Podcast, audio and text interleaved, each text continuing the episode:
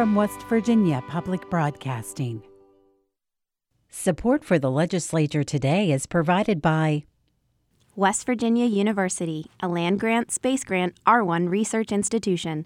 Learn more at wvu.edu.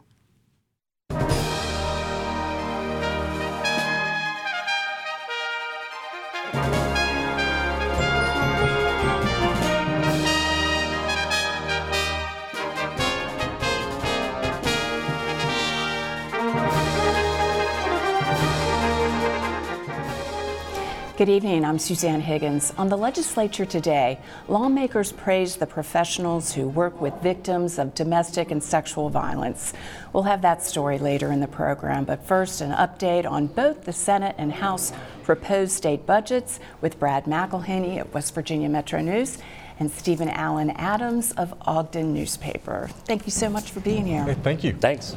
You know, we were all following uh, the Senate floor session today because Senate Bill 150, their proposed uh, state budget, was on second reading. Apparently, you know, it, we were expecting amendments today, but it was advanced to third reading uh, with the ability to amend. Uh, we're told that that'll be taken up tomorrow, Saturday. They're in session. But we did get a sneak peek of what those amendments are going to look like. Steven, I'll, I'll, I'll begin with you. Um, we heard from Senator Craig Blair, Finance Chairman. Tell us what he had to say. Sure. Well, one of the big amendments that he is pushing forward is restoring funding to the intellectual and dis- uh, developmental disabled uh, waiver program. Mm-hmm. Uh, that was originally cut in the Senate Finance uh, Committee's budget earlier this week. They lowered it from 9.8 by, and they lowered it by 10 million. This restores that funding from what the, the governor budget. proposes. That, the, the, governor proposed almost 20 million to wipe out that waiting list of a thousand. That's correct. So this amendment, if adopted tomorrow, would put that funding back to the way the governor recommended it to be. And you know, um, I, I, was told by the Senate Minority Leader uh, Brad that. Uh, they had stayed late to put this mm. very amendment together. And so the Republicans kind of stole their their thunder by coming out and saying we're, we're going to refund that. I was expecting an argument today, and if you'll recall, all the way back to yesterday, the governor had said, I'm not signing this budget without this money that I It was promised. non-negotiable in his non-negotiable, words. He said. So, uh, you know, on the timeline of events today, Democrats came out with a press release, a statement saying that they were going to push for this amendment today. And then we began to hear uh, that Republicans were on board with that too. Uh, Steven noticed that, that there was an amendment in the system with Senator Blair, the finance chairman's um, name on it, and he was going to put this money in. Uh, we on Metro News Talkline had Jeremiah Samples, the deputy director of uh, the Department of Health and Human Resources, who said, Yes, we've been talking this morning and we've got it worked out. So, you know, the drama that we were expecting didn't unfold, which is bad for us from a news perspective. But in terms of um, trying to reach agreement on the budget and uh, getting over this particular conflict, it's a good thing. And it should be noted that the funding that they used to go ahead and put that and fund that back to 9.8 billion comes from a 14 million dollar padding sort of surplus that they included in the Senate Finance version of the budget. So now that padding is just four million dollars. Yeah, uh, there's there is not much room, and we've um, already uh, got uh, a peek at another uh, amendment, Steven, that um, Senator Stallings is suggesting that we prepare for the coronavirus. Yes, uh, Senator Ron Stallings. Democrat from Boone County has proposed taking two million from the uh, operating expenses line item of the state Supreme Court and taking that and putting it in the governor's contingency fund create basically a fund to prepare for coronavirus, which of course is making headlines and a lot of people are concerned about it. And a number of delegates and senators have raised concerns that the governor's budget and the budget as presented by both committees really hasn't included any additional funding to prepare for that just in case. So this 2 million if it's adopted tomorrow will at least put some more money in that line item so we can prepare so DHHR can come up with plans and better prepare the public for what might happen and what what some say probably will happen with coronavirus coming to West Virginia. You know, Brad, we, we heard uh, Senator Stallings say maybe this is something that we dip into the rainy day fund. Can you talk about, you know, some of, some of these other funds that, um, you know, are available when we are putting the state budget together? We have the rainy day fund, but, but more often than not, there's that um, excess lottery fund. And this is the time of the in the session when we start hearing these uh, amendments that are calling upon designation of these uh, excess lottery funds. Mm-hmm. Yeah, and, and, sometimes you'll hear them talk about uh, sweeping accounts uh, mm-hmm. if, if, budget times are tight, unspent money in the agencies. Uh, but you know, what what Senator Stallings is talking about preparing to do is uh, deal with potentially a public health emergency. And if you'll remember the beginning of the session, one of the, the topics of conversation was the governor said that there's $300 million in Medicaid reserves, and, and he wanted to plug a budget gap with 100 million or so of that and leave another 150 million uh, into a rainy day account specifically for Medicaid money. Uh, you know, if if this coronavirus possibility becomes um, as challenging, as straining as, as people are saying it might, well, that money might come in handy. But in the meantime, uh, you know, if, if Senator Stallings is looking for $2 million, well, we've got 150 million in reserve. Yeah, um, and and we we heard we've heard in both the House and Finance um, uh, committees the the you know uh, uh, several amendments to try to um, fund particular things that didn't get uh, through in this budget: uh, sexual and domestic violence, the um, the the Beckley Home for Veterans that they've been trying to get. Uh, we're we're hearing multiple the MARC train. The MARC train. There was a lot of discussion in that. Um, what what else are we hearing in those committees where things are are still in flux? Well, one of the big bills, of course, we're waiting on right now is House Bill 4092, the foster care bill that includes about 16.8 million uh, to fund the reimbursement rates for providers and for foster families and for kinship families. Now, this is in the House version of the budget. It has not been taken up in committee yet. It's been double committee reference to judiciary and then to uh, finance on the Senate side. That's obviously a bill that has a big price tag to it. Right now, of course, one committee, the House uh, Judiciary Committee, is looking at the Senate's uh, intermediate appellate courts bill, which of course also has a price tag anywhere from 6.3 million for its first full year operation, up to 7.2 million if they were to include uh, criminal appeals in that as well. That's another big price tag item, and based on whatever amendments come out of that committee today, that price tag could also go up. So there's still a lot of moving parts uh, before we get to the end of the session next week. Sometimes what they will do within these finance committees also is designate things to be on the surplus list, mm-hmm. which means basically if we get to the end of the fiscal year and there is any money left over, then you go down the list. Uh, so that list right now includes some of Governor Justice's priorities, I believe, um, what we used to call Jim's Dream, uh, which is now called Jobs and Hope. It's sort of an intersection of uh, workforce training and um, drug addiction rehabilitation. Uh, so millions of dollars potentially being cut from Jobs and Hope, but that is in surplus. Uh, a few million dollars to tourism that is on that surplus list. Now, which bill or which uh, which chambers? Uh, proposal are you talking about? We've got the House mm. and then the Senate. Now, I believe the Senate uh, carved some some funding from both the Community and Schools program. Yeah. That, that's a, that's a, another, a pet another project of Justice. the First Ladies. Mm-hmm. And, um, and that's kind of an intervention program. They're putting professionals in schools to help kids with, you know, some, with trauma and uh, to deal with that, to keep them in school. Um, and, and then the Jobs and Hope takes a cut in the Senate mm-hmm. budget. Well, it's interesting you bring that up because also in uh, Senator Blair's amendment that will be considered tomorrow, uh, that line item for communities and schools was reduced to, I believe, 400,000. Uh, down from I think just over four million in it's the governor's a significant proposal. cut. But that is coming back up, I believe, to 3.4 million, which is still less than what the governor recommended, but only slightly. So if that amendment passes tomorrow, that will actually restore a good deal of that funding. Any, anything else that um, is significant about what we see in the, the two proposals right now? Well, I will tell you, at least based on my numbers, when you compare the governor's budget as presented at the beginning of the, of, of the session to the Senate budget, the Senate budget cuts about 27 million off the governor's budget. But when you look at the House budget, uh, it actually increases uh, by 21 million above what the Senate has tried to do. So I find it kind of interesting that there are such differences between the House and Senate budgets. They've got plenty of time to work out their differences, and again, so many moving parts still waiting uh, to be passed that could affect uh, what the budget looks like going forward. But uh, I thought that was interesting that there's just such kind of kind of a stark difference between the uh, you know Eric Householder, the chairman of House Finance, versus uh, Senator Blair, the chairman of Senate Finance.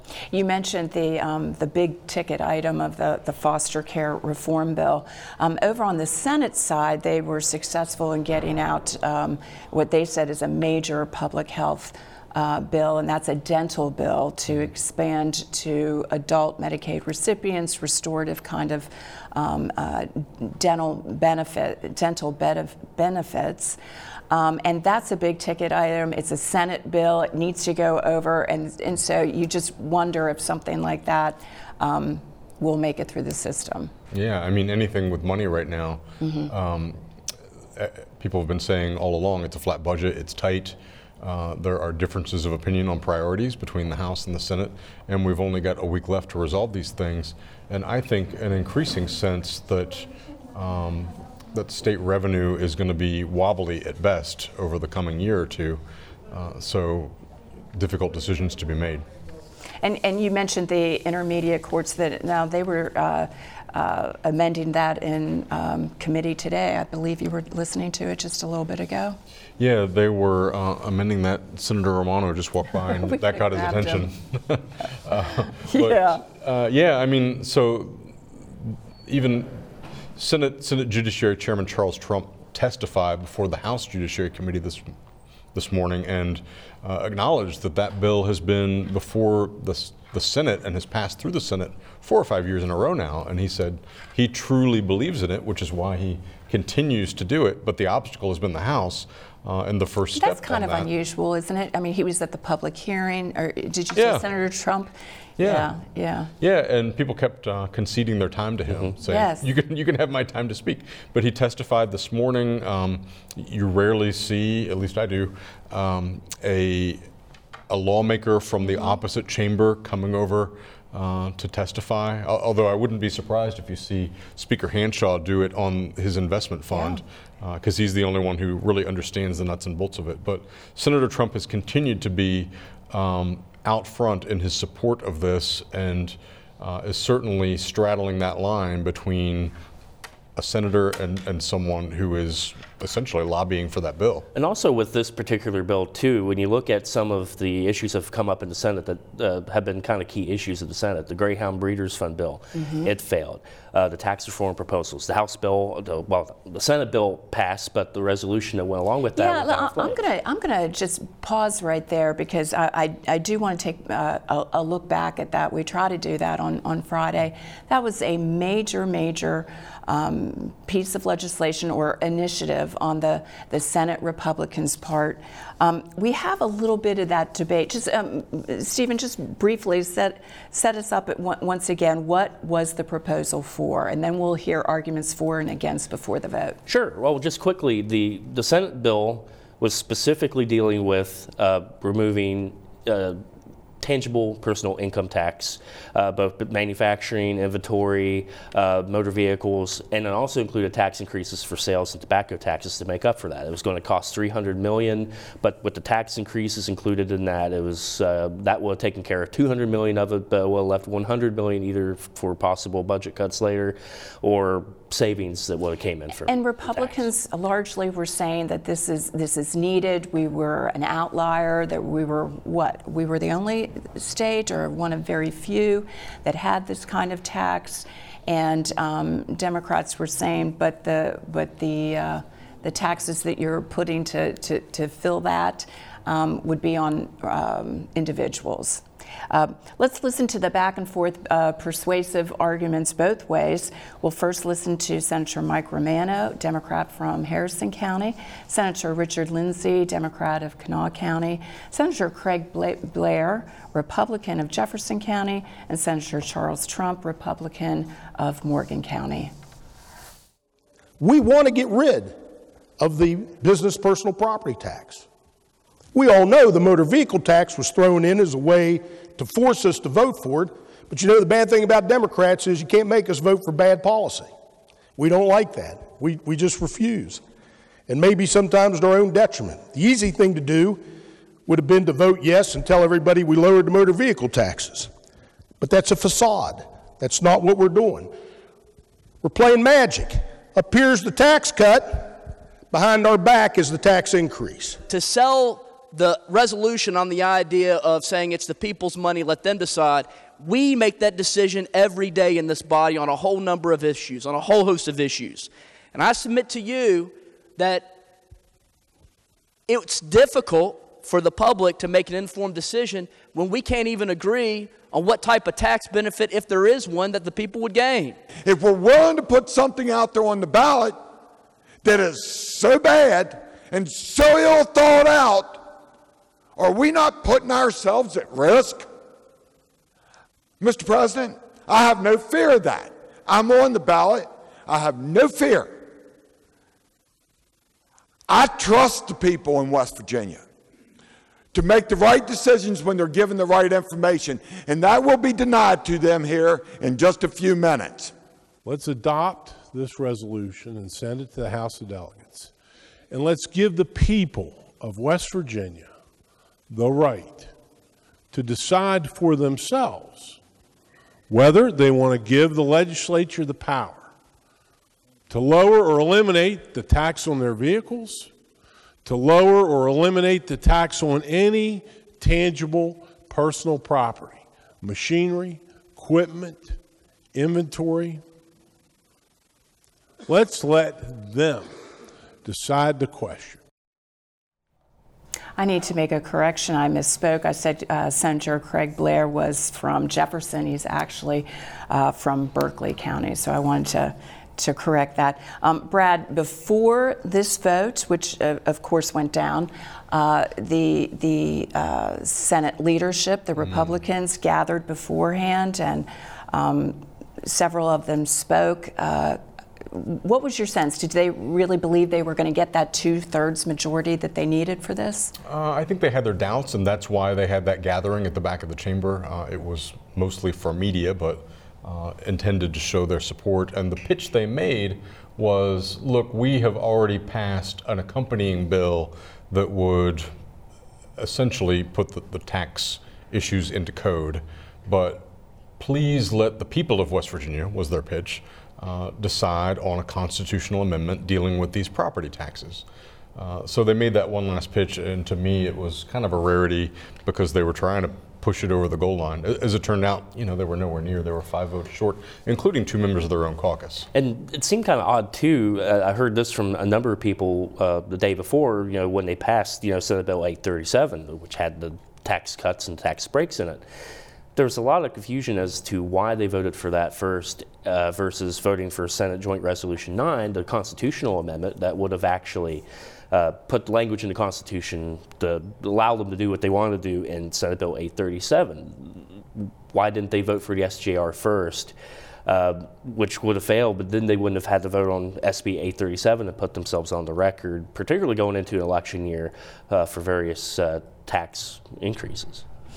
All right, something else that we've been um, following this week, and that is the um, what's been known as the Harpers Ferry Tourism Bill. You both have reported on that. Brad, why don't you uh, start out and tell us what that is and and what was the opposition to it? It did pass. Oh man, do we have another half hour? Yeah. All right, so actually three minutes. uh, the, the, town of Harpers Ferry has been debating more than a decade about um, the way the restoration of a historic hotel should take shape. And uh, this is the Hilltop House Hotel, which dates back to the 1800s. Un- unfortunately, is now closed and deteriorating, but uh, a couple and uh, some some um, other investors have bought the property, uh, have plans to make a huge investment. Rebuild it. It's more than a $100 million investment, but it has been bogged down uh, in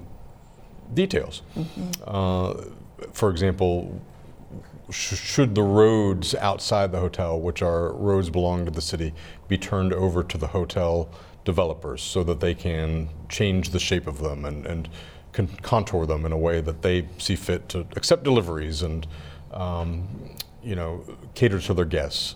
So all these details have, have not been agreed to over the years. Uh, finally, both the developers and most of um, the delegation representing the Eastern Panhandle has run out of patience, and their solution has been uh, to, in some cases, uh, very large investment projects, $25 million and above, but in instances of very small towns, 2,000 people or below, uh, in, in some instances, the development office could take over uh, overseeing these development projects. Uh, it was a it was a partisan vote in the Senate. Essentially, Republicans said, "Yeah, let the state intervene," uh, and Democrats said that's overreach, which is a little bit of a philosophy flip flop. Uh, the House of Delegates was was a dominant vote, uh, bipartisan, saying, "Yeah, let's do it." Uh, so that vote was finalized in the Senate this week and now goes on to the governor, whose development office and tourism office, I think, are uh, in favor of it. But it might not be the end because the town of Harpers Ferry is also considering legal action. Well, just real quickly, uh, you're looking at an issue of local control versus frankly, some craziness in the town. You're talking about an election that's still waiting to be decided. I believe that's going before the state Supreme Court. Uh, we have a situation where the mayor's daughter was charged with uh, illegally voting because she also is registered. In a very close election. Yeah, in a very close election. When you, I think Republicans are all about local control. When they see this and all the craziness that goes that has gone on for almost a decade in Harper's Ferry, I think you have to weigh the pros and cons. All right, we're going to have to leave it there. Brad McElhinny Thank of you. West Virginia Metro News and Steven At- Steven Allen Adams of Ogden Newspapers. Thank you both for being you. here Thank you. tonight. Thank you. Thank you. Also in the Senate today, lawmakers passed Senate Resolution 59, declaring it Domestic and Sexual Violence Awareness Day at the Capitol. Several stood to praise members of the West Virginia Coalition Against Domestic and Sexual Violence. We'll hear first from Senator Ryan Weld of Brooke County, Senator Rollan Roberts of Raleigh County, and Senator William Ihlenfeld of Ohio County.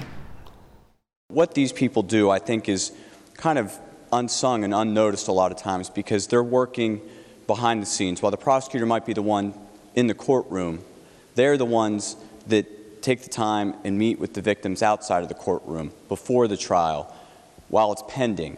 And, and so I think it's very important to recognize the work that they do. But one of the things that this body and our state needs to address is to put in those preventive measures so that we could help our people, our population, not have to go through the experiences that would lead them to these people. And that is not being done uh, nearly as much as it should be done. These folks work under the radar, they work discreetly, they work confidentially. People don't realize how important they are. They work hand in hand with prosecutors and police officers throughout the state. If you talk to a prosecutor, deputy sheriff, police officer, they will tell you that they could not do their jobs effectively without the work of the people that we're about to recognize. Randy Yohe spent the morning talking to members and guests of the West Virginia Coalition Against Domestic and Sexual Violence who gathered here at the Capitol today. Six years into an escalating relationship of across the board physical, verbal, mental, financial abuse, Megumi Swan Lehman says without just happening upon a victims advocacy program, she might not be alive today. I believe without programs like this, and if I wouldn't have left, um, it was escalating, getting you know worse and worse, and so I think, you know, there would have been some fatalities. The West Virginia Coalition Against Domestic Violence, the West Virginia Foundation for Rape Information and Services, and the West Virginia Child Advocacy Network, all statewide service and treatment coordinators, who all agree that the challenges are overwhelming and the solutions must be multifaceted shelter, emergency shelter, comprehensive case management, crisis advocacy, safety planning, court advocacy, basically any need that they have that's caused by their victimization. Last year, in the last fiscal year, um, West Virginia Child Advocacy Centers across the state saw new cases of 4,000.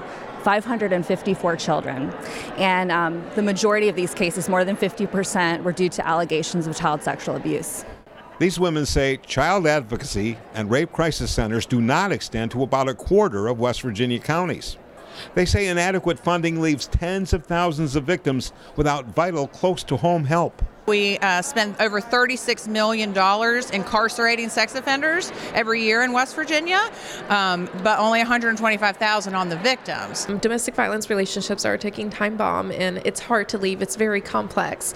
And so having programs like this to help you is is amazing, and that was what was awesome for me. I am very thankful for programs. Programs that this new mother with a new loving partner says are lifesavers. I'm Randy Yohe for the legislature today. Monday on the legislature today, we'll pick right back up with the budget process and continue to follow the action in both chambers. I'm Suzanne Higgins for everyone here at West Virginia Public Broadcasting. Thanks for joining us this week. Have a great weekend.